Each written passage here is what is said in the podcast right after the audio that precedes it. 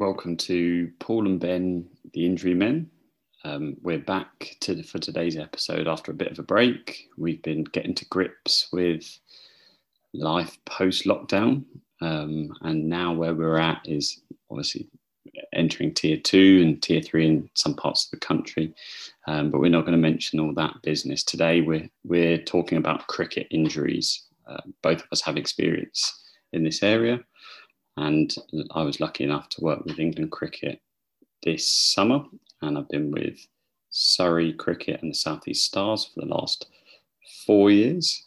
And we this is not necessarily a, a podcast just for people who are interested in cricket, um, although it will be if you are interested in cricket. But it, it gives a little bit of insight into how we assess, what we treat, a little bit of knowledge about back pain, shoulder pain, um, strength and conditioning as well, and uh, all things physio. So um, enjoy.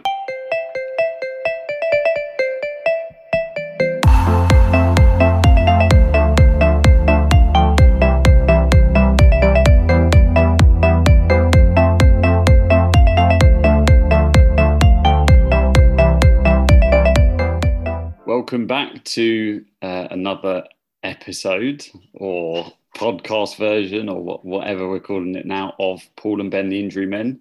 It's been a little while. We've um, obviously come through and ended the lockdown now. We were busily recording over Zoom as a way of keeping in contact with each other. Um, how are you doing, Paul? How's things going? No, not too bad. I mean, yeah, everything's shut down again in London in terms of COVID, but but no, work's been work's been good. No, I mean, and also like my uni stuff has been completely shut down as well, which is annoying. But but no, work works works a positive. Yes. How about you? Yeah, everything's been really busy. Uh, busy with our clinic. We've both been keeping busy on that. Um, I guess it's making me realise now that we only really record podcasts when we go into uh, tighter measures or when we're oh, yeah, yeah. so I'll see. I'll see you next pandemic. Yeah, that's a signal for lockdown, isn't it? Yeah, yeah. If we release an episode, then that means that uh, the, the measures are tightening. yeah. I mean, we shouldn't joke. um, so we've got a we've got a slightly different podcast version today. Um, Paul's going to ask me some questions because um, today is going to be on cricketing injuries. Uh, both of us actually have experience within cricket. Uh, Paul did a little bit of time at um, in Essex, didn't you? Yeah, a little bit of time at Essex Cricket Club, and then a little bit at Surrey. And knowing that you've been, yeah, you've been at Surrey for a while now, haven't you? Yeah, it's about four or five years now. Been yeah. working with um, Surrey, and um, and then looking after the, the women's teams there um, which has been great. We really enjoyed it, um, and we've, we've, had some great achievements in that time too. So um, I think it'd be good to kind of go ahead and we can crack on, and hopefully, what this episode will give um, anyone who's interested in cricket is maybe a bit of background around sort of how and why injuries occur, and then um, a bit of what you can do to prevent them, um, and also treat them. So yeah, if you've got a question, Paul. That's far away. Let's get cracking. I'm feeling a bit nervous. Yeah. I mean, with the IPL being on as well, it just made me sort of want some cricket stuff. So, my question is when you've got a player with low back pain and there uh, is sort of a new onset, what signs or symptoms would suggest to you that they should either continue playing or rest and is sort of one look into things further? Yeah, that is uh, that is a big question. Um, there, there's obviously a lot around that. I think you've got to look at both the sort of what we would say intrinsic and extrinsic factors as to whether someone might be predisposed to something a bit more serious from back pain. Um, obviously, the big thing we're thinking about when someone's got back pain and they might be a bowler, for instance, is ruling out anything a bit more severe that's going to keep them out of the game for a long time. And that would be um, to do with the pars interarticularis area, which is obviously an area between the facet joints in the lower back. Um, often that will present on the opposite side to the bowling arm. So if they're a right-handed bowler, um, it will often be the left lower side of the back that they might get start to get symptoms. It might just be painful. It might be restrictive. They might get a little bit weak, which might be pain inhibition in that area. Um, it's not exclusive to the opposite side, though. It does happen on, on the same side as the bowling arm too. Um, that would be sort of one thing we'd be looking for if someone came into my uh, clinic or as one of my players and they were presenting with that sort of initial just like retelling of, of where their pain is and their site of pain, um, that would be something that I would be um, interested in. Obviously, from there, um, it's going to be a question of going through a thorough assessment. Um, so, a couple of things that, that I would look at more physically might be is it painful into extension? So, that extension is when they're leaning back. Um, you can do like a single leg um, extension test as well, which can can be obviously all of those sorts of physio tests can be low in terms of sensitivity and specificity, but it all builds a bit of a clinical picture. Um, obviously, if they've got pain through their bowling action, uh, that would be one thing I'd be looking at. Um, and then in terms of uh, other things, it might be muscular tightness. You might find sort of little trigger points, areas that have kind of got into a bit of spasm around it to protect that area. Um, and just general, as I said, inhibition in, in certain muscles like the glutes and certain areas of the back and the trunk too. Um, those would be my sort of first sort of things. Coming back to what I was saying about sort of internal and external factors or intrinsic and extrinsic factors, what would concern me is someone who might be a little bit younger, they're a younger bowler, um, who might have a little bit more of a more juvenile training age in terms of their. One of the big things is like strength. So if if, if someone doesn't have good strength combined with technical efficiency, particularly bowlers, um, that would be a risk factor within itself, and that's more of a, one of those internal risk factors. Um, that doesn't. It's not exclusive to strength. It might be flexibility, uh, might be balance. It might be looking at their general biomechanics, um, and then more sp- specifically looking around sort of the hips. There's been some good papers showing that if people have got bowlers have got a reduced amount of internal rotation or total rotation of the hip, um, that can predispose them to having some of those sort of stress related or um, bony stress injuries. Um, and then same again with hamstring flexibility. So hamstring flexibility, obviously getting through that bowling action, if, it, if that's reduced, um, that can have an impact on then putting more stress through that part of the back. Um, so yeah, there's there is a lot to it. Um, but I think just ruling out anything more serious probably needs a bit of more of a, a combined approach. If they if at the club, obviously we're lucky enough to have um, access to sports medicine doctors and scans and insurance things like that.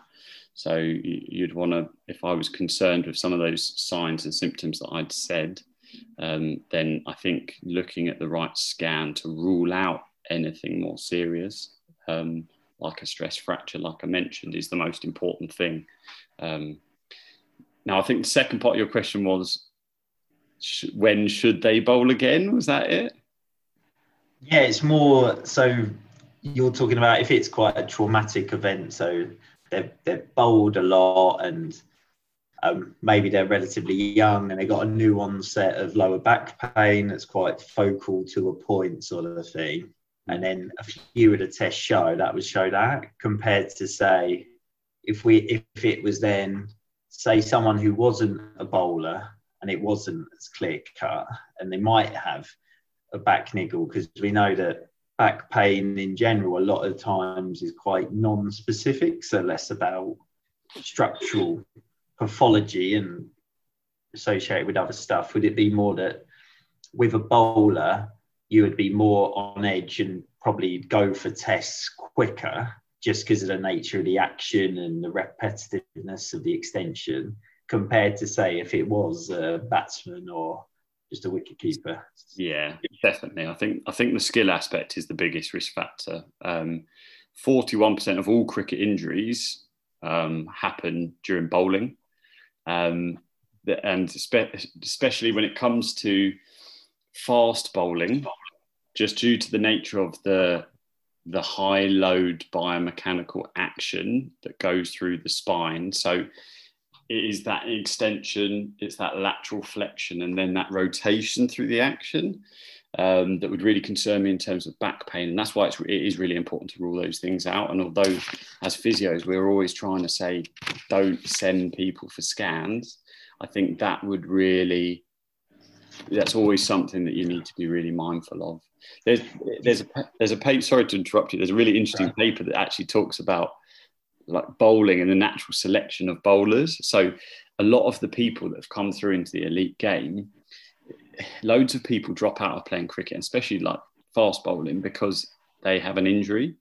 Um, so actually, the people that, that I've got to see um, in the elite game are actually going to be naturally more robust than recreational cricketers. So it is one of those things that other physios, if they are listening to this, should be mindful of in terms of like if that skill aspect, as, as we're saying, is an identifiable kind of cause for concern in terms of thinking about pars, defects, that then they need, do need to refer onwards. Because I know a few years ago that everyone was trying to prevent sort of stress fractures in bowlers, so like with Jimmy Anderson, how they tried to change his action a little bit, mm. and now he's sort of gone back to how he was. But is there any difference between if you're quite a side on bowler or sort of a chest on bowler, or is it more about ha- make sure that your your legs and your shoulders are pointing in the same direction, irrespective of what it is, rather than like a crossover sort of action? um, it's a great. That's a great point. Um, the ECB released some directives on all sorts of things related to bowling. Now going into like the minutiae of like the bowling action, that's like, yeah, we need to get a bowling coach on and, and things like that. But in terms of answering what you're saying about front on, side on, they say that it's fine to be both, fine to be one or the other, but it's when those actions are sort of combined that it's a bit of a risk factor. Um, front on's fine, side on's fine. It, it is just about making sure that it's not a mixture of the two, as that that's when it gets a bit dangerous. Then looking at into the detail a bit more, then it might be a question of is Jimmy Anderson, as that example, strong enough? Is he flexible enough? Is he is he balanced enough? Has he got good technical efficiency within his action? Um, and then they all come the biggest things in terms of the risk factors are the external factors. So um, that might be like their workload management. Um, has he has he had a massive spike in workloads?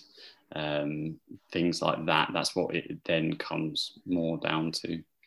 Um, but I think we've digressed a little bit there from what you said about that's that's the more serious structural pathology, like looking at the worst case scenario for the pars defect.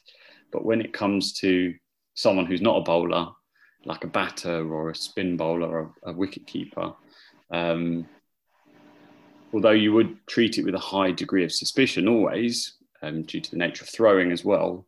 It's just not the re- the same amount of repetitions that they go through as a, as a bowler might do. So um, in that case, what you what you want to clear is you, you obviously want the back to become quiet and settled through our normal methods of treatment and assessment, um, and then create some objective markers that they they need to hit, um, and then making sure that that kind of so objective markers for people that don't know are like um, not just going on like pain, for instance. Pain is subjective, and that they give a score to us or, or will ask us how their pain is doing. But looking at what their range of motion is like, um, looking at how they're moving, the quality of their movement, um, and then it would be whether they can implement their skill and giving them a graded return into play, making sure that you don't get that boom and bust situation and that they build things up um, fairly slowly. Does that does that make so, sense? So again, making sure you've got your basic fundamental capacities built so they have adequate range of motion in all joints, they have adequate strength, they have adequate power yeah. to then do the capacity. Because do you find I've yeah, do you find that people tend to go for technical stuff first rather than sort of your strength and conditioning principles. So you might be technically proficient, but you haven't got the muscle strength or power to do that. Mm-hmm. But if you just change the strength and power, it probably corrects. You can then cope with that technical yeah. um, action that you have compared to oh there's a bit of a technical thing um, like in other sports as well so you go you go for that whereas actually it could be that you haven't got the hip internal rotation so you're going into that Yep. um, but like just that comprehensive it's just like most stuff isn't it you just comprehensively condition everything Yeah.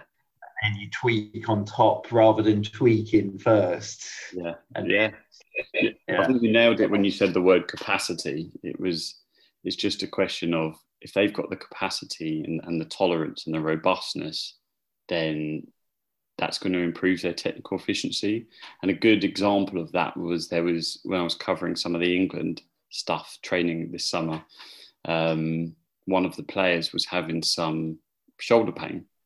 Now, to look at it, um, really not much to identify through our normal assessment. Um, but they ended up going back up to um, the main training hub and going through some video analysis. And, and actually, the advice that came back was yeah, there's, there's not much going on there. There's, there's a few things that, that needed some really minor details around the, the sort of the, the collarbone and like some really minute areas of tightness and things like that.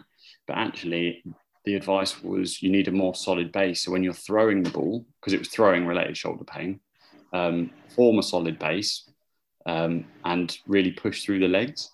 So take a big step, trust trust that stopper, that front leg, and then just just get your action through nice and relaxed.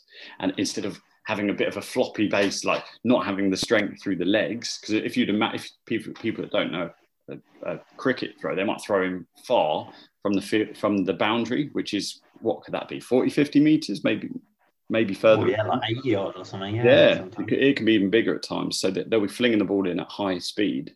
So if you've got a base that's not very strong and they're in that sort of lunge position, they're going to really try and get through harder with the arm, which can put excessive strain through um, the rotator cuffs and, and another other structures around the shoulder that have to accelerate and then decelerate it, and, and then that can exacerbate symptoms and drive pain. So um, when anything's got a big kinematic sequence like that, is whole body action. You've really got to be strong through multiple planes of movement.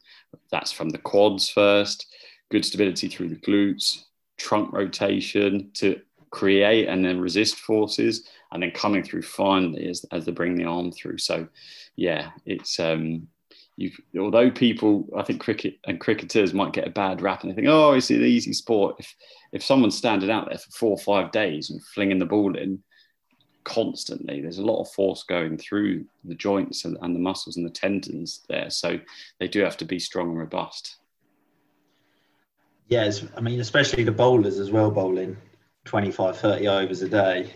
Yeah, The sort of if you if you were playing Australia in their pomp, you'd be out there for two days solid. exactly. And I was saying, I suppose that base of support you can take that to batting as well, especially with the IPL going on when you're smashing a six.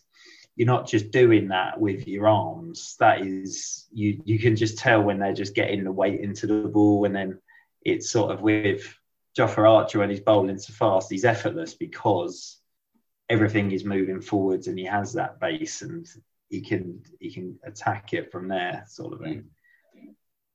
Yeah, it's true. And, the, and, and what you're saying about, yeah, bowling does make up a large proportion of the injuries, um, but there's a lot that, I mean, I think it's nearly 30% of injuries um, are from fielding and wicket keeping. But then we have to differentiate between contact and non contact. So a lot of some of the fielding injuries might be I mean, catching if you've ever caught a cricket ball, it's bloody hard. So you do get fractures of the finger, split webbing, things like that, um, that, that count as sort of non or contact injuries rather, or traumatic injuries. Um, but there's also those those sort of shoulder injuries as well as we spoke about. Um, yeah, the, the the power comes across the whole sport, and I think, as you said, with the the onset of T20 and now next year, because it's been delayed, um, the hundred competition is going to be, and I think that sort of power and intensity increases in those tournaments because they're shorter, sharper, and there's more need for entertaining sport where they're hitting boundaries or they're bowling fast balls in shorter spells. So I think the the demands of cricketers as athletes is only going to increase. Um, so again, just comprehensive capacity, well, conditioning of everything, getting your range of motion, getting your strength, getting your power, and then you're knowing that any technical change is then going to have more bang for your buck. Yeah. And hopefully prolong careers. What what advice would you give to sort of there's like younger players in terms of workloads for bowlers? It, it become it becomes very specific when you get into looking at the ECB directive. So I would, I would kind of point them towards those, and they're easy to find online. Um, there's four main areas. If we if we're thinking about fast bowlers specifically again, because that's the majority, there's obviously over bowling. So as you said, so that's a workload management thing, and, and that kind of goes through the age groups. There's specific requirements. So for instance, for an under 18, under 19 um, bowler, the max overs per session might be seven overs per spell, um, and then they might have a max overs of about 18 overs per day, I think it is. Um, and then there'd be more specific guidelines for practice sessions as well. But over bowling is obviously only one part of it, as we said. Um, there's coming back to that point a little bit to, to give some general advice. There is obviously those principles and guidance around that a seven day period, a fast bowler should not really bowl more than four days in that period and never for more than a maximum of two days in a row. Um, that's that's the most general guidance that there is. But then obviously we can go on to look at things like technique and the physical preparation of, as we've said. And then there's also the aspect of um, sort of surfaces um, and equipment. So you want to be thinking about specifically through the winter for younger players, they, they often are encouraged to not bowl as often as they do in the summer. Um, there's a number of reasons for that, not only the forces, um, that they might have to withstand. Um, and it might give them a little bit of a rest from sort of the high forces that they might experience through that bowling action in the summer. There's obviously the kind of over specialization aspect of it, and it's good to play different sports and get different movement patterns and um, muscle groups involved in the winter.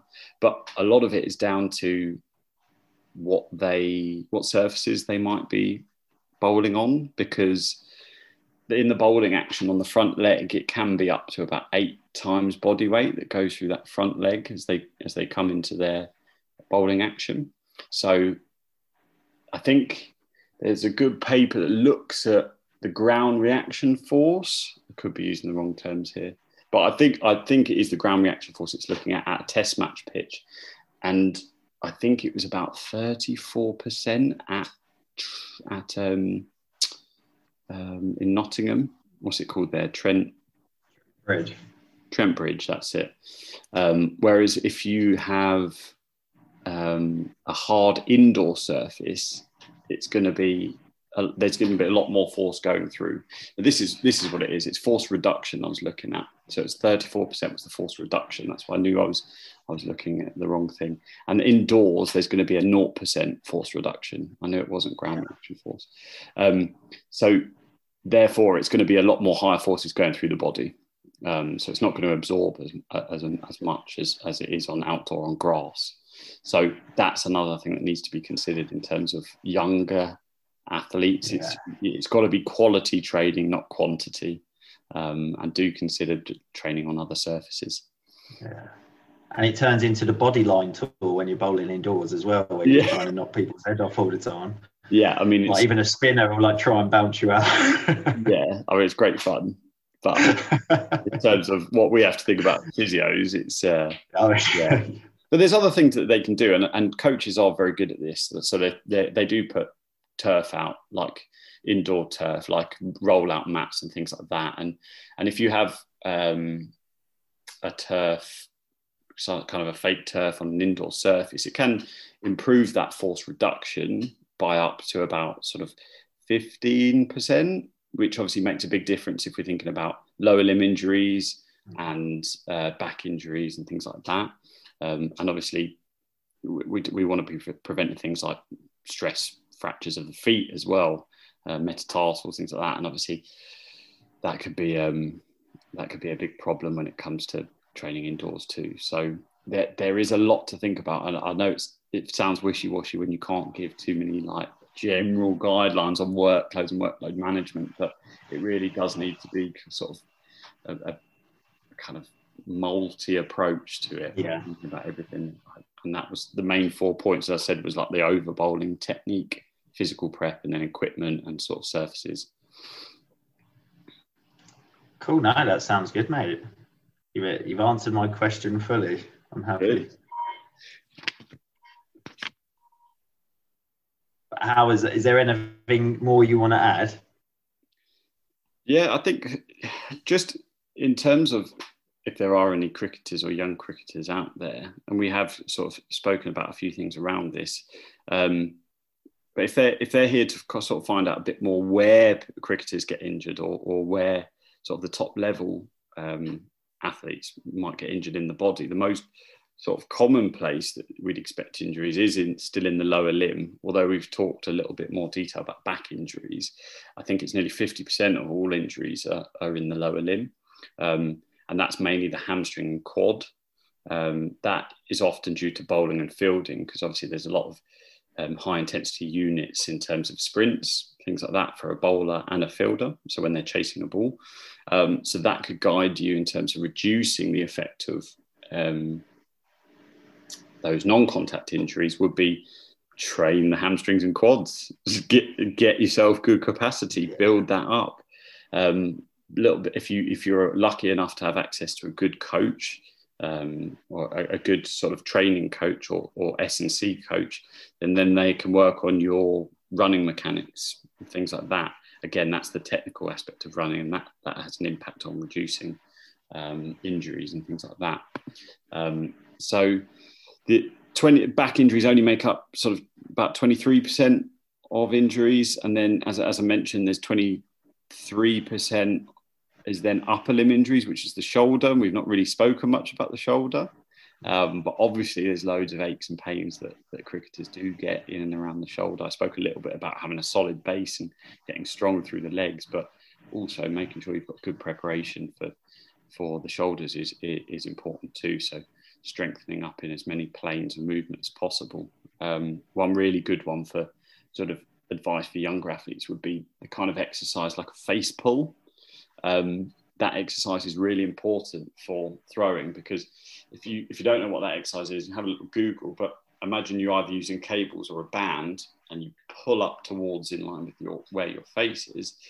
It's not necessarily that backwards movement that's the important one. It's actually when you bring the hands back to their starting position with the arms fully extended, because what that's doing is decelerating the arm and the upper limb.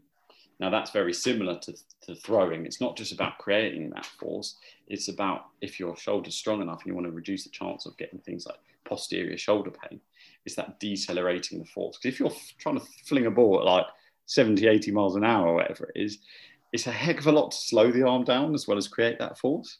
Um, it's like the, the old saying when we come to um, like the lower limb, it, we can work on our power um, and that's like improving the accelerator, but there's no point in having that if you haven't got the brakes on, like on a car. So you've got to be able to accelerate. You also have to be able to decelerate. So it's working again those antagonistic muscle groups, the front and the back, equally. So that type of exercise can be really beneficial in reducing shoulder pain. Yeah, I suppose that's similar for your sort of a low back, trying to get your strength, where you sort of want to train your your low back extensors to sort of fight against that forward motion Yep. So I know a test that I I use quite common that Sorensen endurance test where they're sort of bent over bent over a plinth and then they've arched their back up and they've just got to hold a horizontal position for however long. But um, is there exercises you'd suggest for building up their low back strength as well in a similar way? Well, I, I think that for, for younger or even older cricketers who may have neglected their physical uh, capacity, even if you don't if you don't have access to loads of equipment, even just your basic plank, side plank, is going to build up some level of endurance in those paraspinals. Um, it's the ability to withstand resisting extension. Um, that's really important. And then obviously side, lateral flexion with the side plank. Um, if you're lucky enough to have access to like a GHR, like a glute ham raise machine in the gym, you can do some great exercises on there, like some of those back extensions, or you can do lateral flexions. You can then get into all sorts of interesting rotational movements. Um, one really important, or two really important ones that you could do if you have access to bands is a Pallof press. So Pallof press is when you're in a squat position, you have your arms um, holding a band that's attached to the side, let's say to your left side, you move laterally away from that to the side, and then you press your arms straight forward. What you'll feel is the tension on the band, and as you're doing that, you're withstanding rotation. So as you extend the arms out, that is an anti-rotation exercise.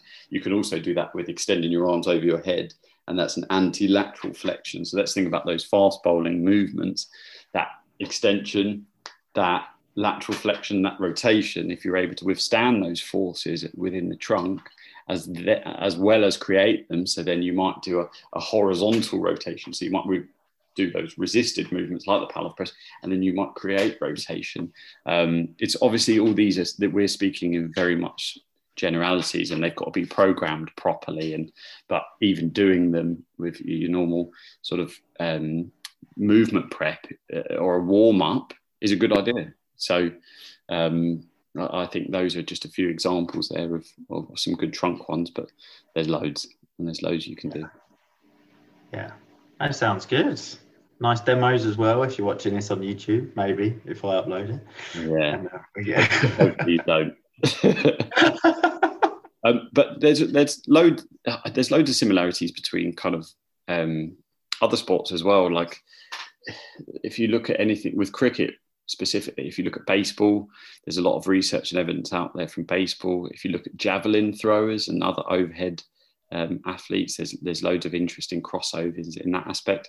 And the key thing is is management of workload and strength. It's I wish I could say that it's there's some really like newfangled fad things that are important, but it just always comes down to those basics and and and hopefully if um, even if people are playing recreationally as long as they can put those um, management of those basics in place um, then they can reduce their chances of getting uh, cricketing injury.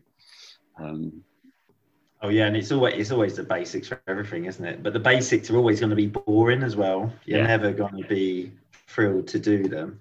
Yeah. But yeah it's just that bit of conditioning that bit of just doing a bit more than what you're doing is going to reduce your risk to what you are at the moment. So yeah, uh, anything's better than yeah, anything more is good. Yeah, and there's always and even there's always limitations to what we're saying, like the the performance aspect of strength and conditioning. Now that will be into the realms of a cricket specialist strength and conditioning coach. Like there's limitations to my understanding as well.